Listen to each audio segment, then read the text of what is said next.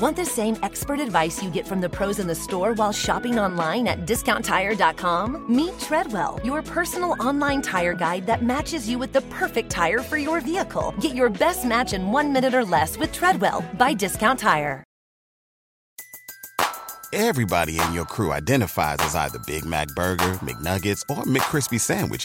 But you're the filet fish Sandwich all day. That crispy fish, that savory tartar sauce, that melty cheese, that pillowy bun. Yeah, you get it. Every time. And if you love the filet of fish, right now you can catch two of the classics you love for just $6. Limited time only. Price and participation may vary. Cannot be combined with any other offer. Single item at regular price. Ba da ba ba ba.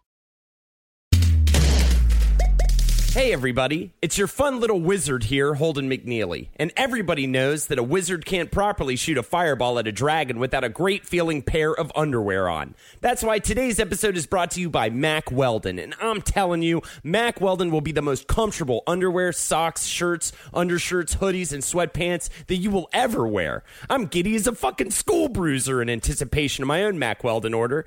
The website itself was incredibly easy for me to navigate, and that's because Mack Weldon wants you to be comfortable. So much so that if you don't like your first pair, you can keep it and they will still refund you. And check this crazy bullshit out. By using the promo code WIZARD, you can get 20% off everything on the site. That's right. Using the promo code WIZARD, you get 20% off. So please shop Mack Weldon today.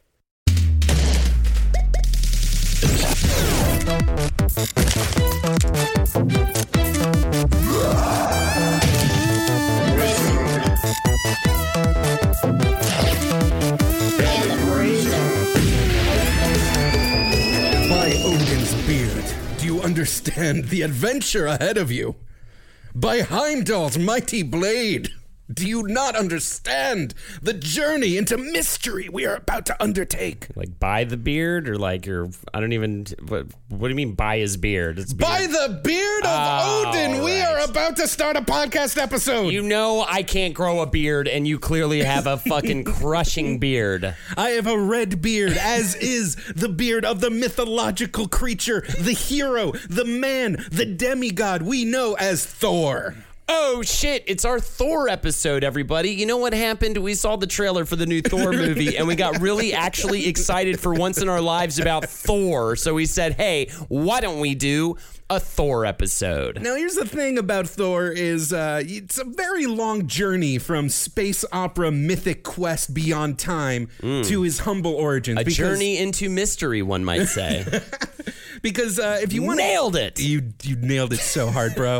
uh, I am the wizard, Jake Young. I'm the bruiser, Holden McNeely. And uh, to get, you know what? It's it's more than just a hammer. It's more than just a pointy helmet. It's more than just weird circles on his like sleeveless shirt that Yeah. Don't have any purpose. It's also that cool red cape and just the look in general and the lightning and stuff. the lightning is a really good is a good is a good good thing. It's a good good for sure. It's also that he's he's you know very different from like I don't know say like these other like lame human superheroes like Iron Man or whatever because he's like oh I don't know a god a literal god. an actual straight up god, which is kind of a crazy thing for especially back in the day where you were mostly dealing with a bunch of mad scientists with uh, Iron Man and Hulk and everybody. They were all just like real, actual, normal dudes who sort of, uh, through a sci fi way, ended up becoming some kind of a superhuman um, or have super abilities. like there's so many stoner like nerds out there that always just want to get like real baked on those hot knives. I think that's a, you know the hot knives. Oh, I know the hot knives, Jake. You know for a fact I have a marijuana addiction problem. All right. Call your family. They're worried about you. I will. I will. But like everyone's just like, yeah, man, you know, like the superhero is like the modern god. It's like, no, in the 1960s, they literally were just like, we're gonna make a god a superhero. Yeah, Stan Lee says, How do you make someone stronger than the strongest person? Also, fuck it. Crossover, Stan Lee episode. I finally came to me.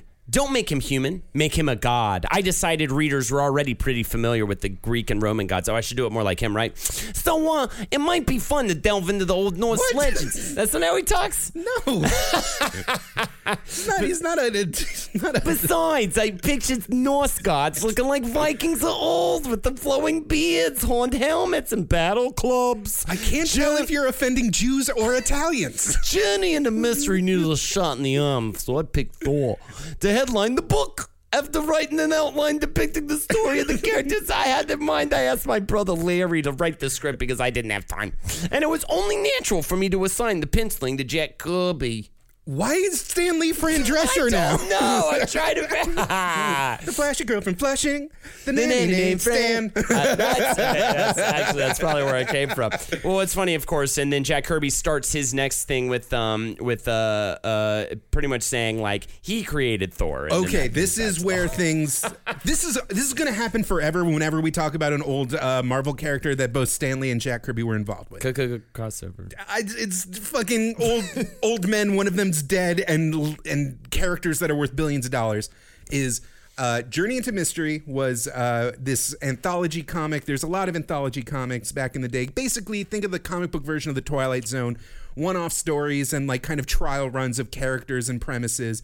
Uh, the the the the alien beasts of Galgaborth, like you know, it's it's or uh, the mad scientist that made shoes, gloves, like every. It's when you think of pulp sci-fi comics, Journey into Mystery was one of those, and um, that's where they unveiled uh, the idea for Thor.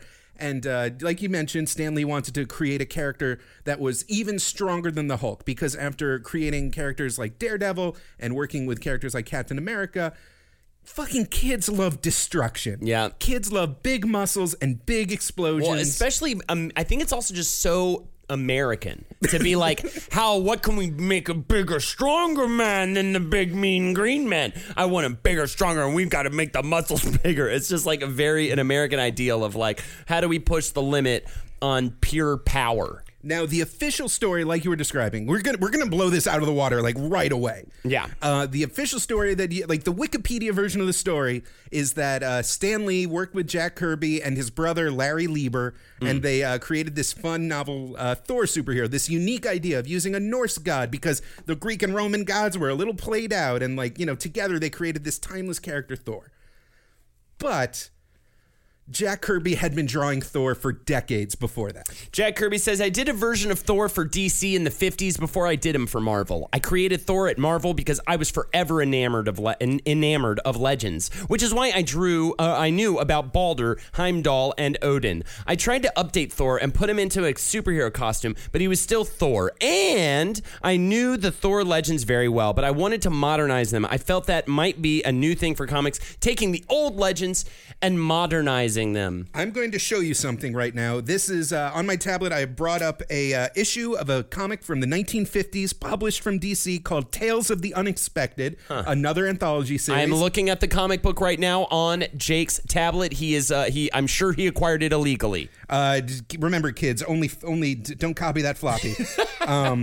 Would you steal a car, you little brats? I would steal a copy of a comic book from the 1950s that I would otherwise have no access to. Look at this story from the 1950s from Jack Kirby, published by DC. What is the title? The Magic Hammer. And what do you see in the first issue? It's a uh, man finding an ancient stone hammer with a leather strap and a loop, throwing it. And uh, what happens when he throws the hammer? it goes kahoo.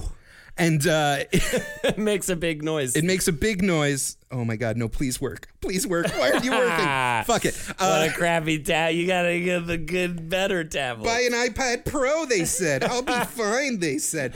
Literally, it froze. I hate my life. the point is, this story called The Magic Hammer in Tales of the Unexpected had uh, Thor's hammer. It had the premise of it creating lightning and thunder by will of the user. It then later introduces Thor himself coming down to Earth to retrieve the hammer. And Thor has dumb circles on his chest, has a pointy Those helmet. are breasts, Jake. I hate it when you call women's breasts dumb circles. Ooh, well, we'll get into that. Okay, we'll we- get. there's guys, something there with spoiler that? alert! I found a Thor boob connection. Guys, spoiler alert, I'm actually like physically afraid of Jake right now. I've done. I really liked researching this episode. Yeah, I did too. By the way, I did too. This is kind of like the Wonder Woman episode. There's always you you look at these things and you're like, oh, they, they've just kind of always existed and yada yada yada. But actually, you know, there's a really fascinating ins and outs to it. So basically, in the 1950s, in this DC comic, Jack Kirby has laid out.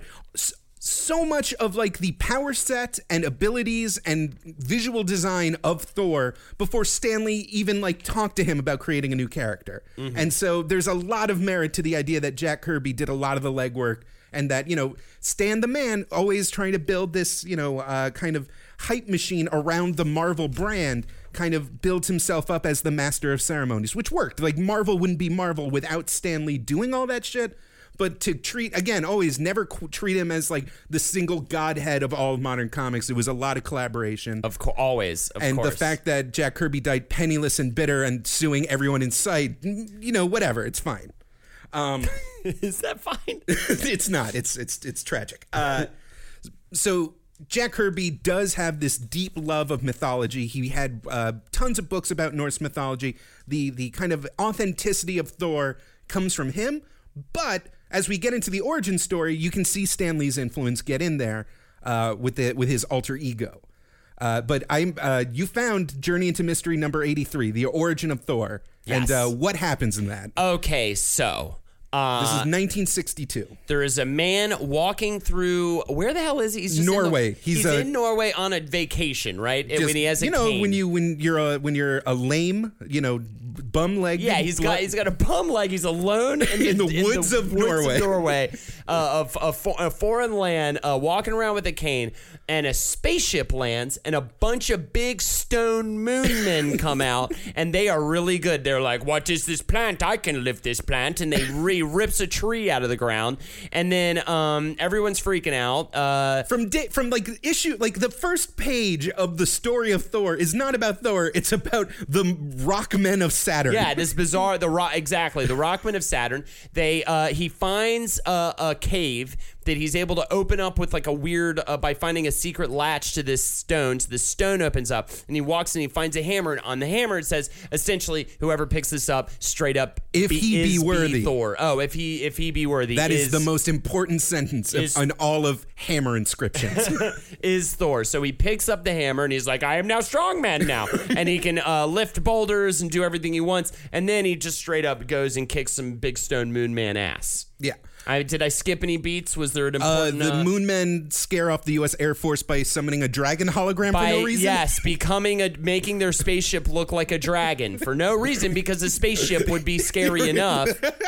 There's no re- you don't need to show them and they're just like these humans will believe anything. I'm like, yeah, well you showed presented them a very realistic dragon and they definitely believe that the spaceship is real and that's real. uh, the t- the Marvel method, as we understand it, where like Jack Kirby or Steve Ditko or any of the artists would actually lay out the story, and then just Stan Lee or uh, one of his writing assistants would come in and fill in the word balloons later. It, like it reveals itself so much Oh in these God. early comics. Absolutely. Well, it was a lot of talking out loud. Like, there's no reason to use speaking balloons when they should be thought balloons. Mm-hmm. So a lot of times it's just like, I see that man, those moon men are coming towards me. I look over at, I look at that rock. I bet I could pick up that rock. But he's just like saying it aloud to himself. Oh no! I have stepped on a tree branch. Yes, exactly. It's just very like f- clinical in its uh, in its uh, in its writing. the first like two of the things that really surprised me about reading the original origin story is uh, number one donald blake the the bum-legged doctor man is the real identity of thor Yes. it is it is donald blake is an american doctor with Yeah. a bum leg who like picked up the hammer and is like wowie zowie i have the powers of what was that guy's name again i think it was thor Right. if I re- like all of all of it is couched in the if I remember my grade school mythology class correctly, I think he could control lightning. Yeah, yeah, totally. So it was actually like the way we know Thor now is completely different, definitely from the origin. Uh, uh, Yeah. But- and they did remove the alter ego at a point in time. It is insane what how Donald Blake operated. Yeah, in, yeah. Uh, and well, like it makes no sense in, in itself because he says, "Oh, when I don't have the hammer in my hand, I'm not Thor." And then in the very next panel, he throw. He's like, "Oh, I remember now. Thor- could throw his hammer and it would come right back to him." But it's like, then wouldn't he throw the hammer, become Donald Blake, no, and then is- catch the hammer again and become Thor again? this is the second thing. This is the second bonkers thing about the original version of Thor is there's so many fucking rules about Yeah. being Thor. Yeah. I think it was like about Stan Lee trying to like, you know, couch the power level because I mean, Thor was oh, definitely that. Uh, so Uh, well, and his need to make it's like every every superhero's got to be a real man, and you know, and like people want people need to relate to the real people of the world, you know. So uh, Donald Blake uh, had had this old cane that he had to smack it on the ground. He had to physically it's he had to physically smack it on the ground to become Thor.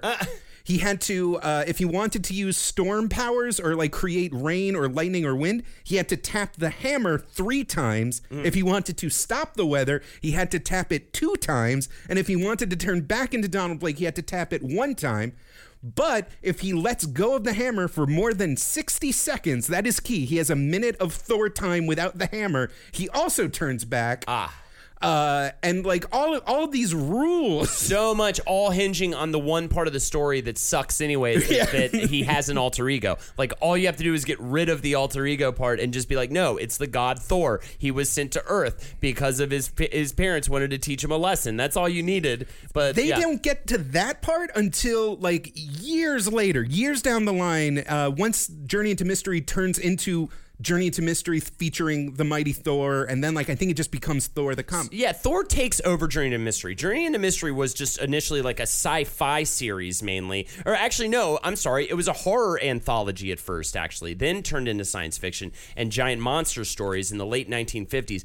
Journey into Mystery was running like back when um back when Marvel Comics was Atlas Comics, um, which before Atlas it was Timely Comics, uh, and so it was actually running for uh, what, what it.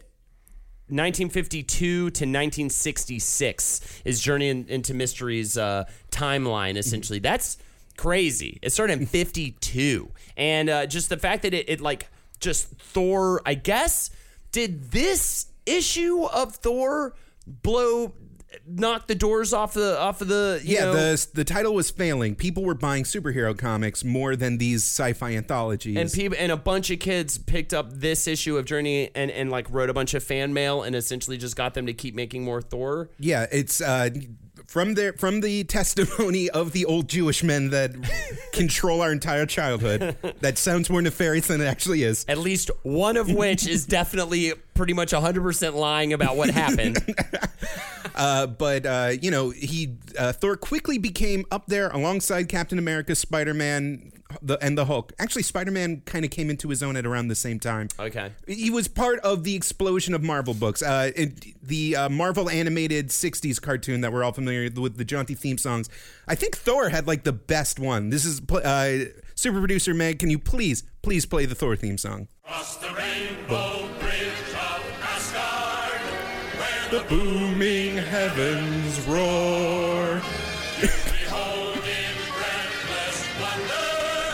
The god of thunder, mighty Thor.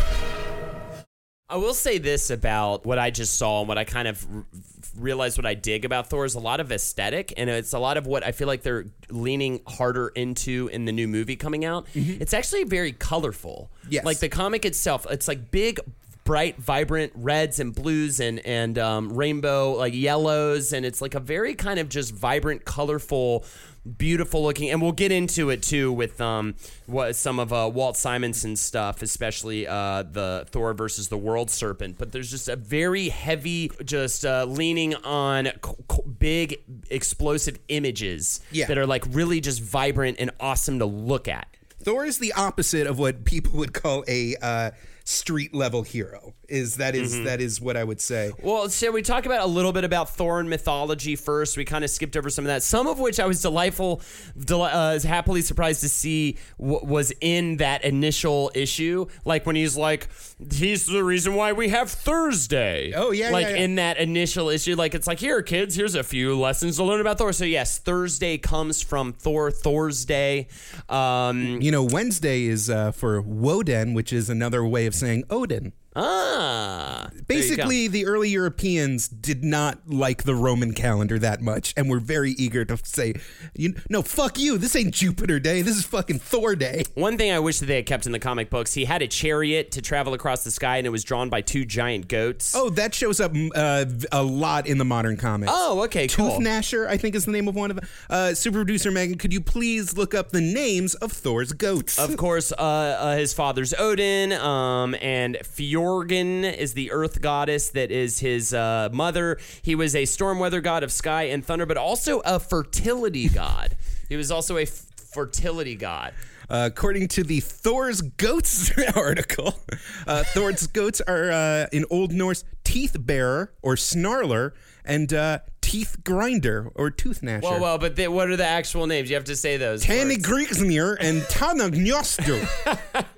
Um, so yeah, he was also a fertility god. I don't know if they use that at all, um, but especially like for oh, Thor fucks. Thor fucks hard, right? Big and hard, and that's why Chris Hemsworth, of course, is you know uh, the helm. Um, uh, and uh, yeah, in, in in mythology, he had a red beard and eyes with an insatiable appetite, and uh, it was very thick in the head. And I think they kind of still keep that. He's very stubborn. He's very like um, uh, thick-headed. Not he's not like stupid, stupid though. But only he's only stupid in a. In, I feel like in the modern films and everything, in a like fish out of water way, kind of like you see Wonder Woman. No, being. he is a warrior. Yeah. he is. He is a and he, like from Hercules to Samson. Like if you need a big, strong guy, that's why his his enemy is always Loki, the trickster Yes. that always outwits him. Yes. Uh, in the Journey into Mystery, Loki's origin story is fucking dumb. yeah. Uh, this is literally what happens is uh, first page he's stuck in a tree. Uh, Loki has been stuck in a tree for centuries, and uh, the only way he can escape is if anyone were to weep for his plight. But because he's uh, evil, nobody ever did. But Heimdall walks by the evil tree for some re- whatever reason, and Loki manages to use all of his willpower to shake a single leaf off of the tree and get it into Heimdall's eyes so that it gets irritated and he sheds tears. and that's what frees Loki. Uh, honestly, I think it's Journey into Mystery number 86 is the original Loki, and it is one of the dumbest comics I've ever read in my entire life. At a certain point, he manages to hypnotize Thor by making him spin his hammer in the sun, creating a strobe effect. Gotcha. Also, early weakness of Loki, uh, he loses his magic powers if he gets wet.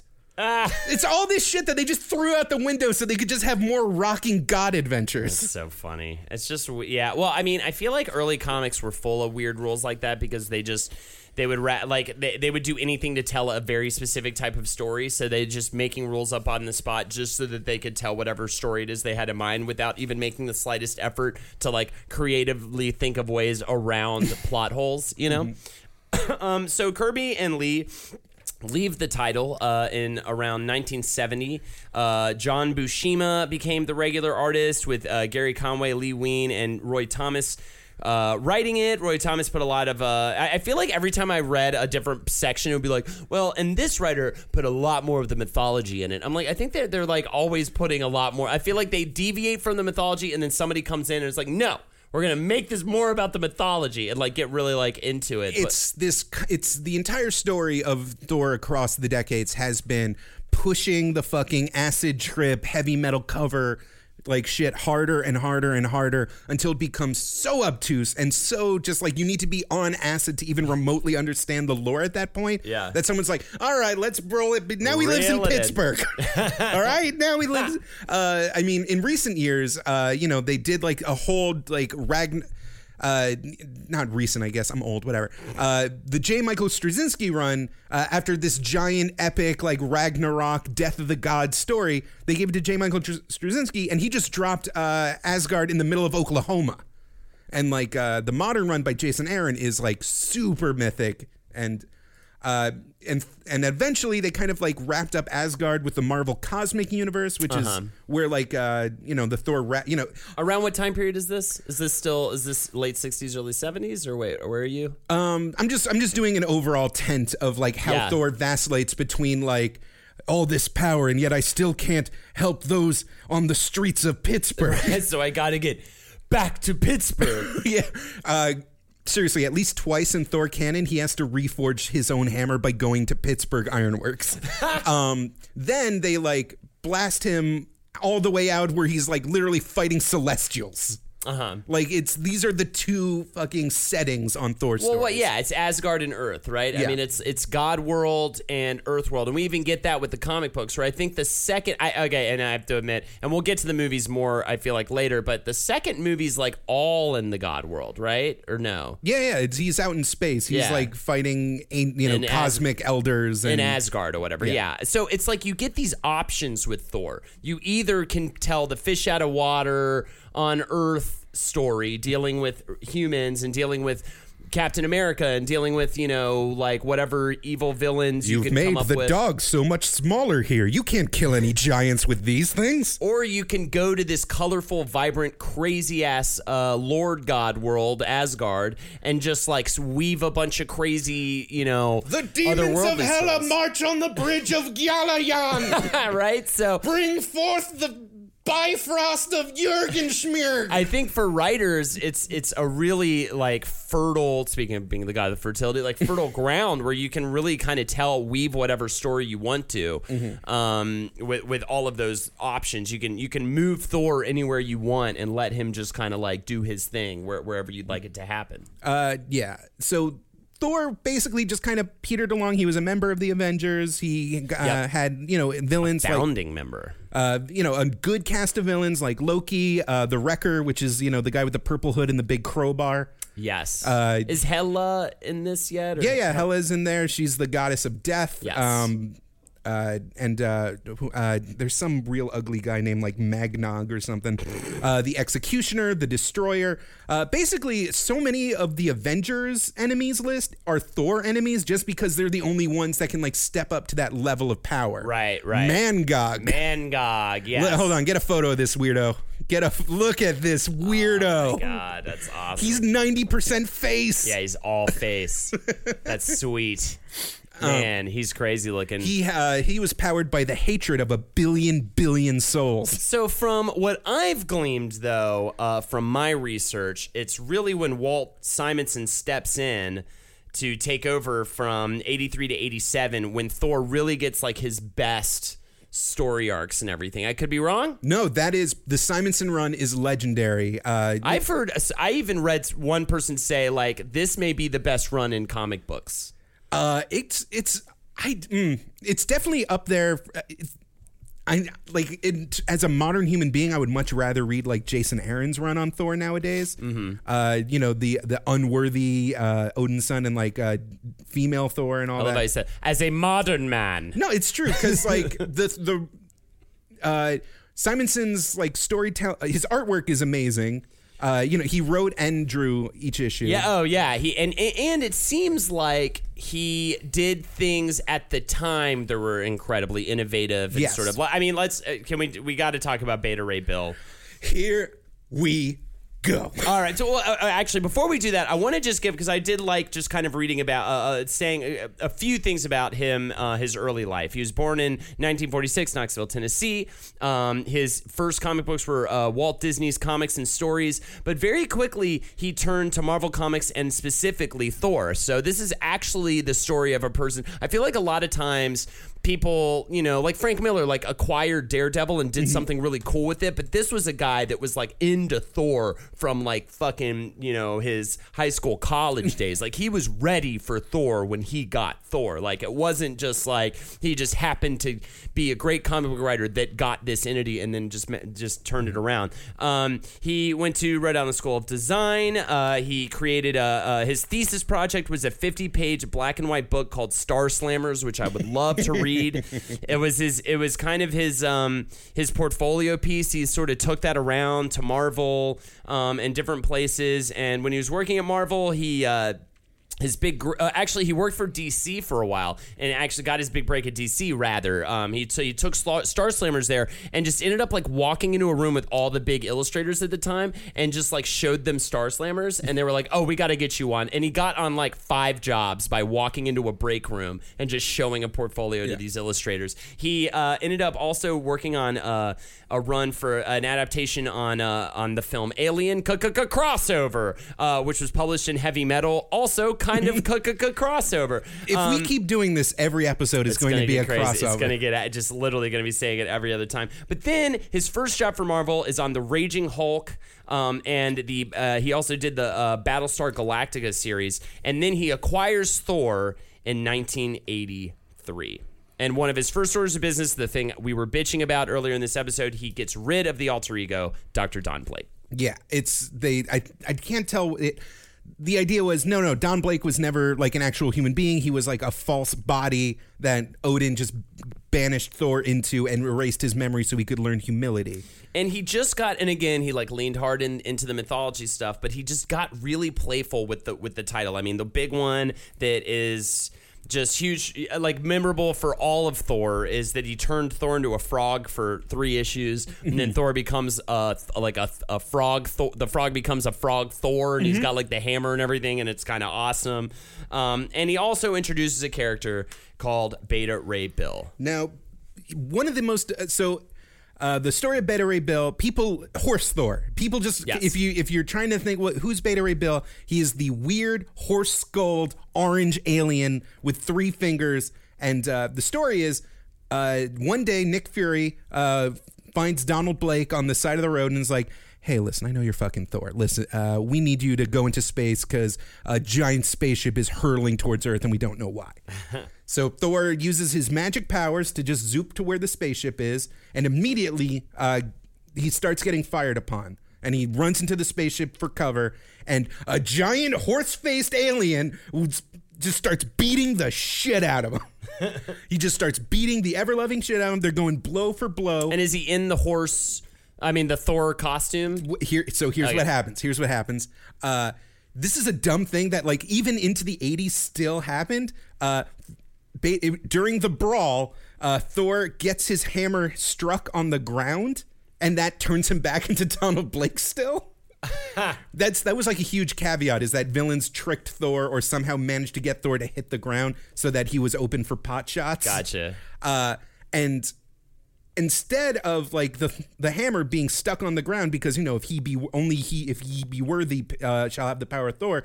Beta Ray Bill picks up the hammer and becomes a badass fucking alien Thor. And uh, Odin, who's dealing with some personal shit in Asgard, is like, Thor, we need you. Come quick. I can't quick. I can't look. Whoever has the wing and helmet, you're obviously Thor. Oh. and transports him. And by the way, real quick, just an aside, like no one has at this point, to my knowledge, picked up Thor's hammer besides I don't. Yeah, I think it was. It was. It was absolutely a huge deal that this random asshole just picked- massive ass deal. And it still kind of is, but like other people since have picked up Thor's hammer. Captain America, Captain America, obviously. Hulk did too, right? Uh, At one point. There was like a- if they were in space, it's a weird okay. thing. Um, But either way, this was like maybe the first time another Mm-hmm. person or thing was able to wield that hammer. and uh, so it turns out, it turns out that um, Beta Ray Bill is not from an. A- this is what a thing that people get wrong. Beta Ray Bill is not from an alien race of freaky horse-headed fuckos. He was a normal-looking dude that was genetically engineered by the Corbinites, which is his actual race, normal-ass-looking Corbinites. uh, to be the protector of his people because they were getting obliterated by space demons. and so, because he was only fighting Thor, thinking that he was a demon and he was deep in his heart sacrificing everything to save his people, the hammer chose him as worthy. And after a, uh, so once he gets sent to Asgard, Thor and Beta Ray Bill have like a Colosseum based like competition over who is the most worthy to wield the hammer. And uh, it comes down to like a weird draw, and Odin's like, ah, fuck it, I'll just make him a hammer called Stormbringer, and he'll be Space Horse Thor. Yeah. Which is, if you can just make more hammers, like, why, why even go through all the trouble? Yeah. By the 90s, we'll have way too many Thors. It'll be like a Green Lantern situation. well, they did that in uh, Secret Wars. oh yeah, yeah, yeah. There's uh, the Thor. There was basically an entire army of Thors in an alternate universe run by Doctor Doom. Comics are weird, guys. Comics are weird. I mean, just the name Beta Ray Bill is such a weird, like, kind of goofy sounding name in a way, but kind of also badass at the same time. And a lot of it too was just that the Beta Ray Bill starts off seemingly like this evil, weird alien shithead or, or, or villain, but very quickly gets into the audience's good graces. Correct? Like, I mean, that's kind of a lot of what that the allure of that story is, right? That you Yeah. actually end up really rooting for Beta Ray Bill. You absolutely do. Uh, it's it's the fact and like from this point on like every single time thor is down in the dumps every single like it's such a it's it's almost like a wrestling thing like it's like it's it's it feels like every time thor is at his lowest or like it seems like all hope is lost out of no fucking beta ray bill out of nowhere i bet y'all forgot about horse thor well fucking horse thor is in the house and he's ready to kick ass um, so like he's just this honorable, cool friend, immensely has all the powers of Thor, and is you know just is just a badass warrior guy.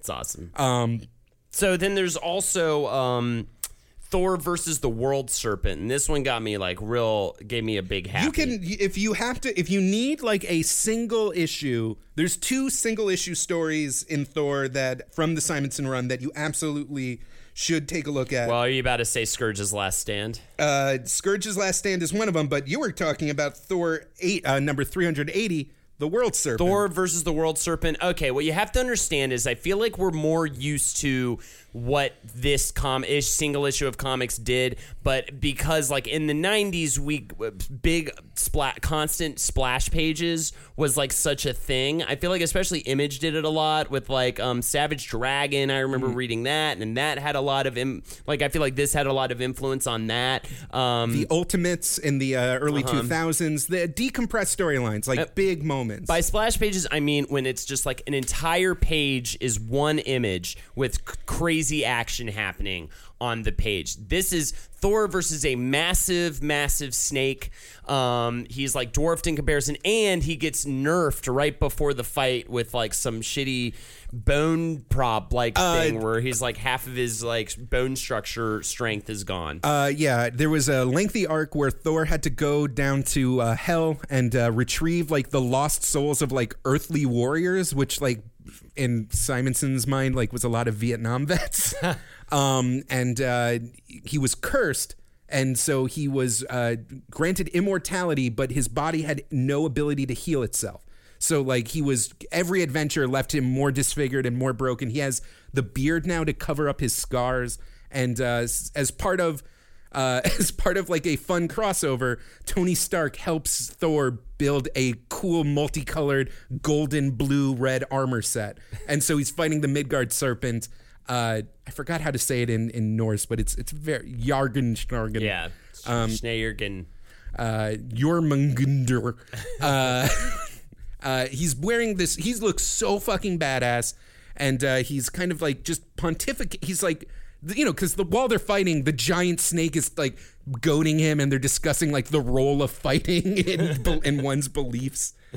Uh, but each, yeah, each and every page is its own giant splash page. Just awesome. And and and if it makes so much sense for the fight because the the monster he's fighting is fucking huge, huge. Like. Th- Thor is incredibly dwarfed by the size of it, so our, uh, it's a really good example of of use, you know, taking making an artistic choice to really just uh, push home what what the actual you know writing is here, which is just like this this epic giant fight. So we're not going to give you tiny panels. We're going to make it as big as it, it should feel, um, and it's absolutely just beautiful looking and intense and crazy and something that I think a lot of comics took note of, especially I think in the '90s um, and early 2000s.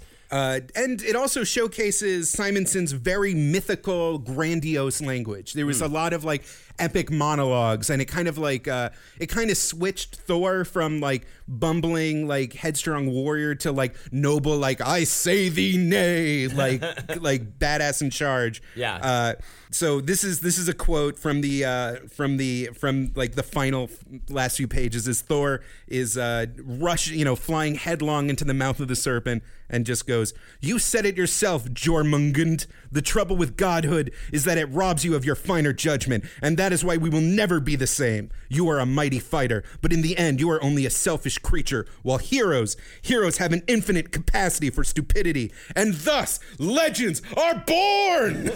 like that's Thor yelling that in mid-flight. That is awesome. That is awesome. look at look how cool. It's Look- so cool, and it's again. I just have to uh, re- repeat how vibrant, like the even the cover of the the versus the the World Serpent issue is just so colorful and fucking eye catching and just and fun to look at. Um, and uh, uh, what what else? And then and then we got to talk about Scourge's Last Stand. I like read the final like couple of pages of it and That's like got that, I mean, that's where the money is. and got like teary eyed. It was kind of amazing. Uh, Like, his speech at the end is Scourge's speech. Let, us paint the picture here. Scourge is a like mid-tier Asgardian. Uh, he started life in the Stan Lee Jack Kirby days as a character called the Executioner, who had who wielded the blood axe. um, but uh, he uh, was like just this weird dopey character that would always like fall in- throwaway character is the key too. Yeah. Just a throwaway ass character that was just kind of bare, like barely uh, a part of it of things. and uh, as Thor was trying to escape from He- like from the same arc where he got cursed by He's, uh, Hela, like- trying to escape with all the souls of the of the of the earthly soldiers and warriors who were unjustly taken, uh, and the the demons of hell are like at their feet, and Scourge discovers that he was supporting Hela. Uh, not out of his love for the Enchantress, but it was a shapeshifter that was like looking like the Enchantress just to fuck with him and get a, get him to stop Thor. And, And- so he was so mad and he just felt so defeated. And essentially, uh, the speech at the end, and I'll butcher it maybe, but but uh, he's just like everyone laughs at me, and when everyone laughs at me, I cry. You know, like it it fucks me up. And uh, you know, you've been laughing at like, and I think kind of calling the reader out too, like, oh, you just laugh at Scourge when you see him for a Scourge panel or spelled with a K. Yeah. and at the end, he was like, well, I'll have the last laugh, and like, I will defend this bridge, and you guys go ahead. It's my fucking time, you know. And it's this beautiful moment from a complete throwaway character wielding dual M16. dual M16s and not even shooting. He's just hitting them in the head with them. And it's still this like fucking teary moment in this ridiculous comic book Yeah, yeah. that just goes to show the power of Walt Simonson's writing. I mean, absolutely amazing. Um, and and uh, yeah, it was. Uh, it's really cool. I mean, he was able to really spin a yarn. Yeah. You know? I mean, I don't know what else to say about it. Walt Simonson, you know, there's always got to be those people who come in, take a property that's already exists, and they're like, no, I know what to do with this thing. I'm going to make this incredible, you know? Um, and uh, uh, you know, there's some other stuff. Uh, Thor versus Hela, the goddess of death, is is uh, uh, apparently a memorable arc of his. I didn't really get around to. Surtur is uh, the Hmm. big bad of this arc. He builds. A, he spends a lot of time building up to this character. So he keeps. Is that the one that he keeps cutting back, like Doom. in a different part of the world? So, and, and he was again one of the first guys to ever do this, where it, the story, the different comic books would be dealing with different fights that Thor was having, experiences Thor was having, but then every now and again. It would just kind of cut to this unknown evil entity and just be like, meanwhile, on a different part of the galaxy, and it's just like doom. Uh, and he's just like forming an, uh, an army and b- making weapons. the and- demons that Beta, Beta Ray Bill was protecting his people from were part of Surtur's army. Ah, and gotcha. so like uh, also in a lot of those early teasers, there's like Surtur. Uh, just like hammering planets on a giant anvil, which makes it's very silly to think Yeah. about a giant anvil. I love that too. Just always cutting to just this villain getting ready is Mm-hmm. always such a hilarious, like wonderful trope. But in this, I mean, it must have been made people crazy. I mean, what a smart way to get people to keep picking up issues because they're like not even even if they don't care about whatever's happening in that issue, the bulk of which they just like, I got to know more about this crazy what is this crazy guy? Why is he building planets? And uh you know building up the idea that it's like i know we throw a bunch of villains at you but this one this one is gonna be different you know? Um, yeah, the, the Simonson run is like just look up like the best Thor stories, and you will find the same issues that we found. yeah i mean you're really if you look exactly. And it's literally all walt simonson stories. Like if you look up just like best you know issues of thor like it'll at least be 70% walt simon uh uh story arcs and, and single issues Um, there's uh by the end of the '80s and the '90s, Thor Yes. gets a little confused. Now I need help with this, Jay, because this is the spottiest part of my uh, research here and of my understanding. What the fuck happens? I mean, essentially, there's the Heroes Reborn thing separate from the TV show that Henry Zebrowski was on, where uh, he they all had to like go away. Like Thor had to go away, right? Thor had to like leave the picture essentially for a while. Yeah, Which it- sounds like they just didn't know what to do with him, so A they lot just of- shoved him off to the side. there's a lot of times where they'll just shove Thor to the side because like it's it because once his lore is built up so much and his cast of godly characters that are actively involved in the day to day issues of like the cosmic universe and the Earth, like adve- like it's it gets to be too much. You can't have that many gods running around. And I think at the same time, though, it's a sign of the times thing. Yeah. Like if if the, you know Thor is a very specific thing. He's really pure. He's he's the, like we said, the colors very vibrant. It's like it doesn't work during certain time periods. during the darker ages of uh, the 90s, uh, Yeah. they replaced Thor uh, with a guy named Eric Masterson, uh, who was this like architect, kind of like working Joe kind of guy. Uh, he was like a little bit crasser, a little bit cooler. Uh, they immediately tossed him to the side because nobody liked him. Uh, but then he became. Uh, but again, they were like, "Fuck it, give him his own hammer," and he got to. And he uh, was Thunderstrike, which was Thor with a leather vest. By the way, I love how they give very un-Norse sounding names. When Thor's hammer is Mjolnir, and everybody else is just like Big Hammer. Well, th- uh, oh, you mean Stormbringer? Uh, Yeah.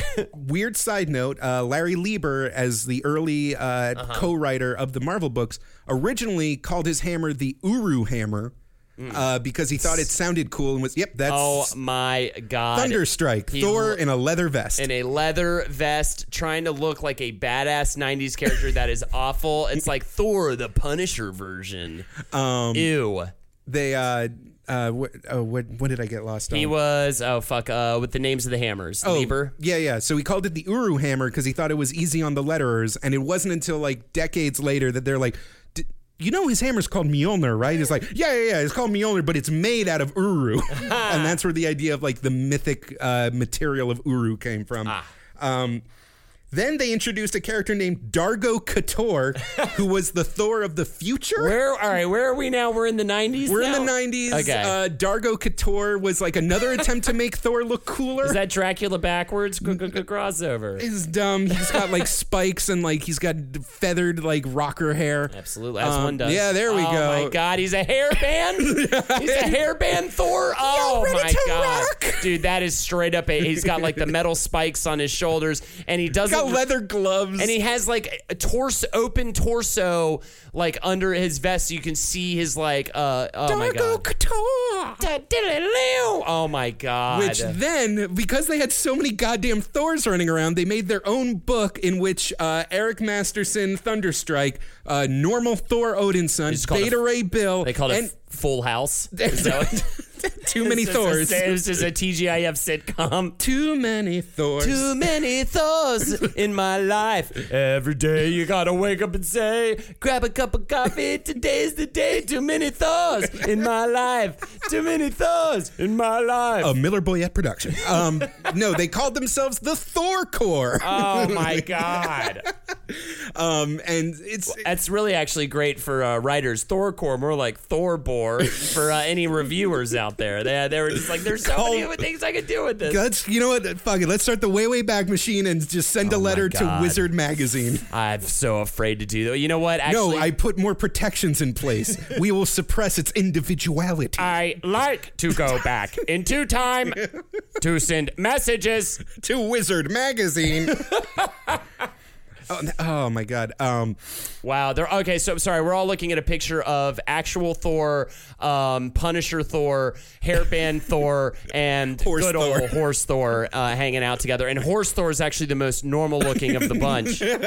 um, yeah, that is that is pretty magical. That is pretty magical.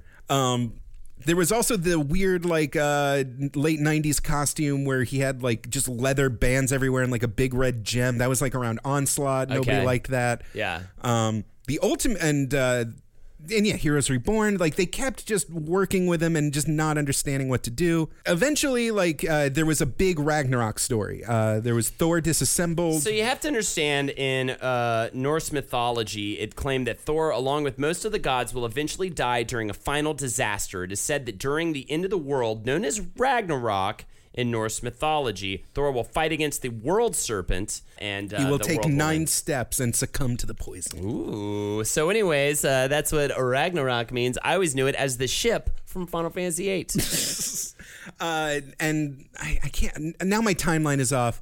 But uh, you know, there's been so many Marvel reboots and re like uh, rehashes. It seems like until the the film franchise, they uh, f- from Walt Simonson's run until the film franchise, they kind of didn't know what to do with him. There was some gleaming moments in the early 2000s. It seems Mm-hmm. that they had some fun, kind of darker edged Thor stories. uh, the J. Michael Straczynski run. That's the what. Thank you. is uh, where they dropped him in the middle of uh, Oklahoma. That's where a lot of like the early fish out of water, small town Thor stuff that they used in the early movie came from. Gotcha. Um, And so they had some highlights, but for the most part, after Simonson until Chris Hemsworth's Thor, uh, they were kind of trying to figure out what to do with them. And I remember personally, oh yeah, we didn't even get into the personal relationship stuff. Well, for me personally, I don't have a ton of personal relationship stuff. Is I was like Ghost Rider, hell yeah, you know what I'm saying? So that's quite a contrast from what Thor's all about. So I was never a big Thor person. I'm like, he's just a god. I mean, he's a god. Guy can do anything. You know what I'm saying? I wanted like chains and flaming skulls and stuff. That was like what I was into at the time, right?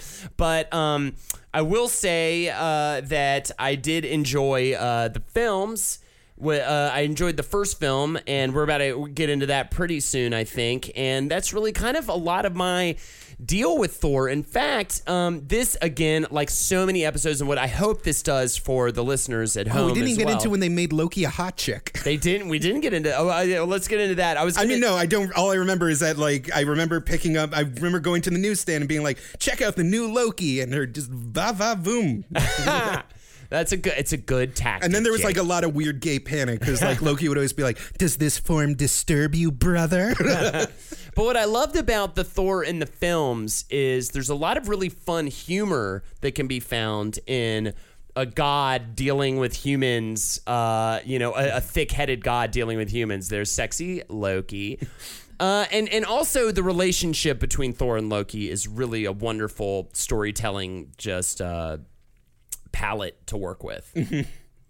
um, I mean, um, the fact that they got Kenneth Branagh to like, kind of- I had no idea that they had that they got I, that Kenneth Branagh directed that. I'm actually like a big Kenneth Branagh fan from my Shakespeare nerd days, Yeah. and uh, loved his Hamlet. Like loved his Hamlet. He directed and stars in a Hamlet Yeah, that yeah. is fucking incredible. His to be or not to be speech, he does it in a room filled with mirrors and it's a it's amazing the way that he he is this old school and it, it and then as I was looking I was like this is crazy. How did this end up happening? And then I thought about it, I was like this makes so much sense because you have the one Marvel entity that is based on like a, a classic uh, you know myth- mythology. And so get a guy that's steeped in classic works of theater. It makes tons of sense to it's me. not even that. It's literally Shakespeare because Yeah. we go into how Stan Lee was like an English major. He was like he didn't know any like Jack Kirby was the guy that actually like had this ideal of like mythology and gods. Stan just knew Shakespeare, which is why when you go to Asgard, there's the Warriors Three, and like all everyone's talking in ye and like thou, which it, you know that's not how Vikings talk. That's how Shakespeare talked. Uh, even even the character Volstagg, which actually just uh, he's now the war. There's all, there's actually too many Thors right now. They're kind of repeating the mistakes of the past. Volstagg is literally just Falstaff. Yeah. he's literally just Falstaff, a big fat guy that's like a coward and loves eating. So now we're in the movie, right? 2011. Uh, yeah, yeah. So on Kenneth Branagh, my, J. Michael Straczynski even uh, uh, said this Thor uh, about Kenneth Branagh.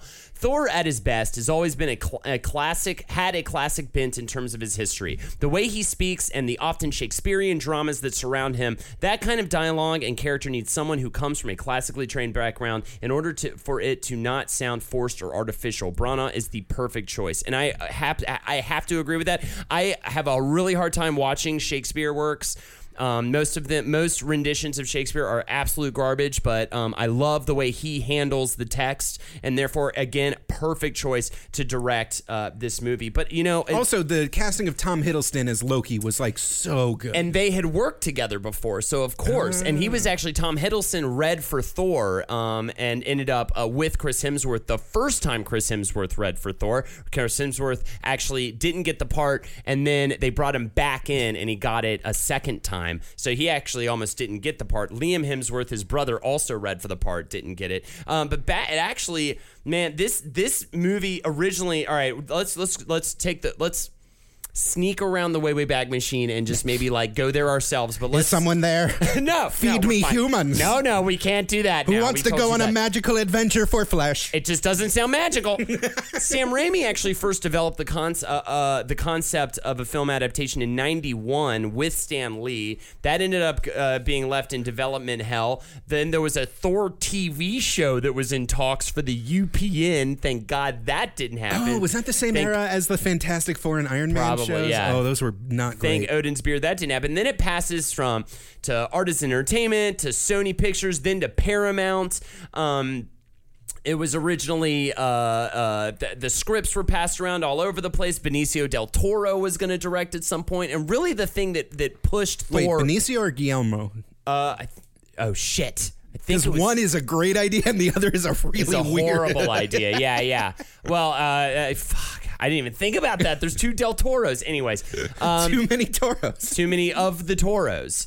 Uh, but uh, at the end of the day, uh, Kenneth Branagh ended up getting it. Really, what accelerated the movie into getting actually made was uh, it was Benicio del Toro, right? It Wow. wa- yeah, it was Benicio del Toro who ended up directing something else. And that's why he didn't do this. I forget what else he directed. The oh, uh, the Hobbit film. Apparently, That's Guillermo. Guillermo. that's Guillermo. Oh, he did the Hobbit film. or he was going to, but then he backed out, and that's why uh, they got Peter Jackson back on at the last minute, and that's why it was terrible because nobody involved actually cared about the project. There you go. So yeah, it was Guillermo del Toro. Um, ended up going off to direct the Hobbit. Mobby. saved you a comment on the Facebook page. I know, right? And uh, so, anyways, this movie's just getting passed around all over the place. But uh, what, luckily, it ended up in Branagh's hands, and it got accelerated into getting made because of the success of Iron Man. Iron Man really kind of was the linchpin in the Marvel universe, like being a huge thing. Like that kind of pushed everything forward. You have just made the biggest understatement in our entire podcast.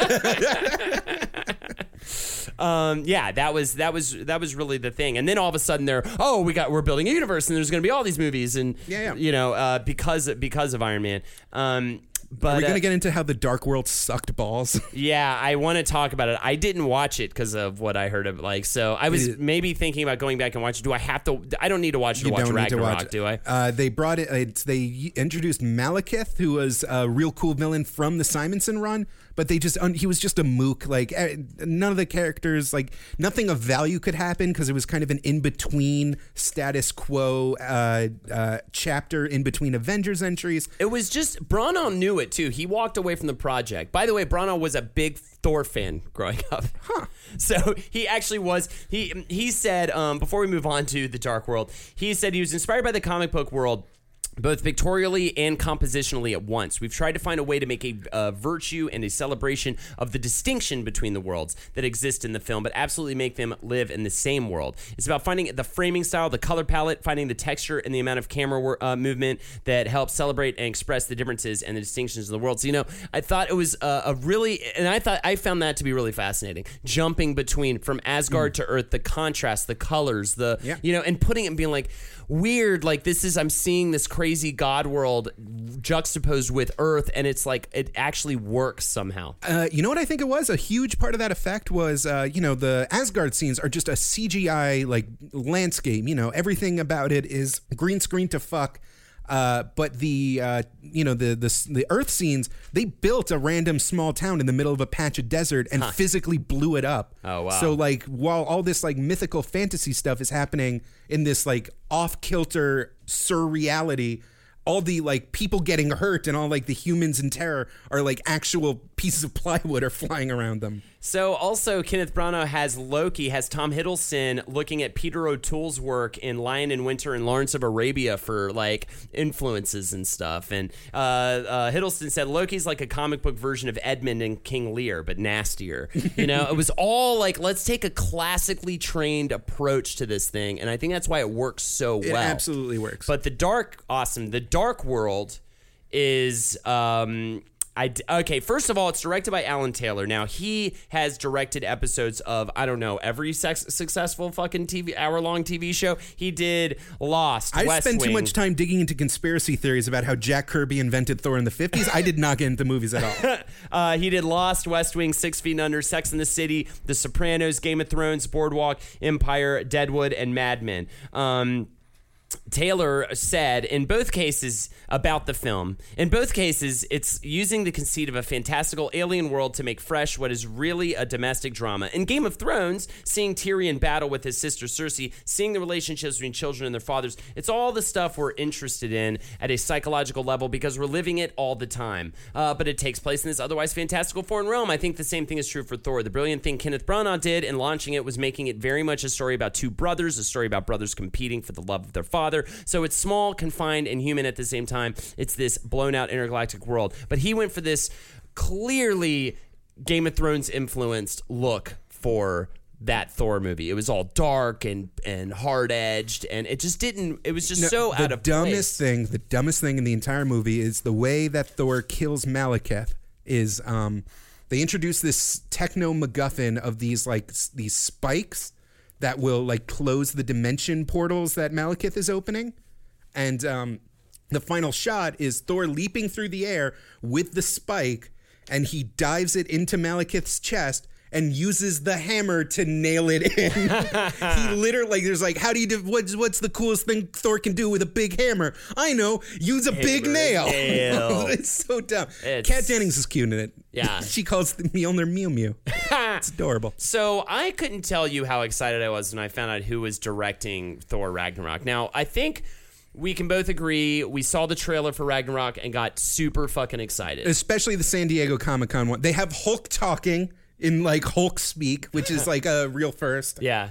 Um, they're introducing all these Jack Kirby influences, like uh, you know, the collector, just the cosmic universe. again in the po- i love the poster it's so vibrant Mm-hmm. it's so like li- it just seems like really exciting and then ha- and also that Cate Blanchett is the is playing hela the goddess of death and looks the guys that brought awesome that brought Thor down to such a low during the Simonson run. Yeah. That like, you know, you don't use her lightly. yeah and it, it doesn't look like they're going to because it's again it's called ragnarok which i just said was the, The death whole- of the gods. the death of the gods like world-ending um, myth from from back then uh, but the director is uh, this guy taika uh, waititi and he did a movie that I, I, I've actually had a lot of people be like, I watched this movie, I thought it was going to be shit. It was one of the fun, funniest fucking movies Mm-hmm. I've seen in a while. He did What We Do in the Shadows, which is this incredibly hilarious. Um, it- it's kind of made like office style, like like fake documentary style, a mockumentary. a mockumentary, one would say, about vampires. Um, it's got uh, what's his name from Flight of the Conchords, yeah. And it's so fucking funny. It's like this really, really just great, great flick. If you haven't seen What We Do in the Shadows, I highly, highly suggest it. It's it's just one of those things that you can recommend with like no fear in your heart. Yeah. It's just like if if you haven't heard of it, just like it's totally worth it. Dude, it's totally funny. He also wrote the initial stream screenplay for crossover Moana. yeah, he uh he actually had to get off the project because he started in talks uh, for Thor. He said, What I want the audience to leave the cinema carrying with them is a sense of joy. Sometimes I would stop and think, I'm doing a movie that's got Thor and Doctor Strange and the Incredible Hulk and Loki, and every character is so strange and different. Uh, Civil War, I love he throws some shade at Civil War. Civil War, it's just humans, humans with human problems. Ours is creatures and beings and all these sorts of really different characters, again, displaying human problems, but in outer space or in other worlds. So we got Jeff Goldblum's in it, Idris Elba, fucking. Uh, Mark Ruffalo describes it as a road movie, which I love road movies. And it's uh you know it's it's kind of just unleashing uh Chris Hemsworth, which uh my girlfriend claimed is the fourth hottest Chris in the Marvel universe. Uh, it's, it's just you know you, Chris Pine and Chris Evans like they're just as hot with their shirts off, but they have more personality. It definitely looks like it But takes. Chris Hemsworth's got bits. He was Yeah. like one of the funniest parts in that uh, Ghostbusters movie that will not unleash a giant argument in our comment section. uh, you know, he's got a sense of comic timing. Yeah. and uh, you know, it's it'll be good and to. in the Avengers, he's funny. Yeah. like he's really fun. And I think when the Marvel universe leans on that humor more Mm-hmm. with Guardians of the Galaxy, the Avengers, like I think when they really kind of per, uh, embrace that that comedy, uh, it goes a, a long, long. uh, Those are like my favorite ones, right? Like Mm-hmm. Guardians, Iron Man, like they're full of riffs, they're full of jokes, you know, and, uh, and alongside the big crazy otherworldly fights and everything. Yeah. And I think that that is is the best. Like I don't I don't dark and brooding, especially nowadays, like it just isn't. It doesn't work. I don't the think reason quite as well. I honestly believe the reason why the '90s comics were so dark and brooding is the same reason why grunge was so big. Is because the economy was doing great. Like in theory, the America had defeated communism, and like the the more defiant, rebellious, cool thing to do is to be like, okay, I know this is a historically unprecedented amount of prosperity and peace, but shit still sucks, you know. yeah, exactly. Um, and guys, you've been waiting this entire episode, and we're wrapping it up. And I just wanted, you know, we're finally getting back to it. Thor and boob circles. Woo! I desperately wanted to know what, those dumb circles on Thor's weird shirtless half shirt thing was. They're Norse m- orbs. Multiple people were suggesting that they were like bucklers or like uh, circular shields that could deflect blows and serve as armor. but then why are they just placed like Ah. Yes, like in cat circles. nipples? Yeah, yeah. Uh, another uh, popular theory was that uh, ancient Roman warriors, especially high ranking ones, would wear medallions across their armor to denote their accomplishments. They were called something like flagerums or something. But they were placed in a completely different order. They were not like they were not arranged properly. I mean, my guess would be that you just you got a bunch of like really nerdy, uh, shy Mm. Jewish guys in Manhattan uh, that have to at the same time as like drawing cool fights with big blasts and crazy wars. Be fashion designers for a bunch of these characters. They have to they have to make they definitely break up the monotony fashion. of the costume. But hear me out. Uh, Thor wears a pointy winged helmet because he's like Norse and a Viking, but Vikings never wore those kinds of helmets. Yeah. Uh, the only the only source of these winged Viking helmets is the opera, is Wa- is Wagner. Uh, and so, if you look at old Wagner costuming, if you look at like uh, like if you Google it, if you Google image search it right now, you will find characters with weird circles ah. over their boobs, and those were all like the Valkyries and the female characters. And so, the motif of like winged helmet, s- circles on the chest is just like Jack Kirby was like, I don't know, opera, Wagner. and so like though it's the only source of I'm saying Thor's weird circles are just from like female breast costumes. Yeah. I I'm very inarticulate right now. Well, we it's I think it's the point is the source of the circles is boobs. And I, th- I I think that that's our, our cue to probably wrap this up and say, hey, thank you so much for listening. This has been our episode on Thor. It was God, this was fun. absolute blast to, to research, and I loved uh, doing like the, the some of the reading in the actual uh, issues. Uh, uh, Pirate I, uh, comics. Pirate comics as often as you can. do it, man. Go go crazy, especially those old ones. No one's like no one's like screaming for. It. Anyways, uh, write a review and rate us on iTunes. Um, you guys, Whoa, whoa, whoa, hold on. Wait a minute. Wait a minute. You should tell them to write a review and leave a comment on iTunes. Yes, please do that. I'm sorry, I almost forgot. Please write a review and leave a comment on iTunes. Also, um, I don't know, you guys' support has been really crazy. The show's uh, growing and um, it's it's really showing, and we're getting a lot of cool opportunities and, and things are moving forward. So I just want to thank you guys for listening to the show and being super active on Facebook and and just being uh, The uh, random compliments on Twitter are really nice on a bad day. Yeah, especially on a fucking shitty day. Yeah, to see you know, and and PMs that aren't just do an episode on insert thing here that a hundred other people have asked me to do episodes on, but when they're just like, hey, I really appreciate what you do. It's really kind of awesome and. Um, and by kind of, I mean it's really super awesome. And uh, I don't know, catch me on Twitch. I'm streaming all the time now. Holdenators Ho on Twitch. Uh, you can follow me on Twitter at Best Jake Young and also on YouTube. Go to Dorkly and the Drawfee channel where I often appear and make loud noises. And anytime it's uh, an article is or uh, just a bunch of uh, pictures are uh, authored by quote unquote dorkly staff, you know for a fact that that is definitely Jake Young. no, there's there's a whole crew No, it's always Jake Young. There's a whole bunch of people. I'm throwing chaff. You can't pin this on me. so thank you so much, everybody, and have a good one. Cross the rainbow bridge of Asgard, where the booming heavens roar. Press in the chest. You'll behold in grandness and wonder. You say Holden? the god of thunder, mighty Thor. More shows like the one you just listened to, go to cavecomedyradio.com.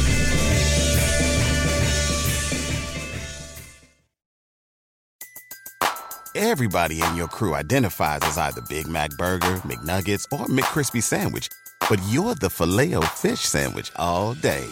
That crispy fish, that savory tartar sauce, that melty cheese, that pillowy bun. Yeah, you get it. Every time. And if you love the filet of fish, right now you can catch two of the classics you love for just $6. Limited time only. Price and participation may vary. Cannot be combined with any other offer. Single item at regular price. Ba da ba ba ba.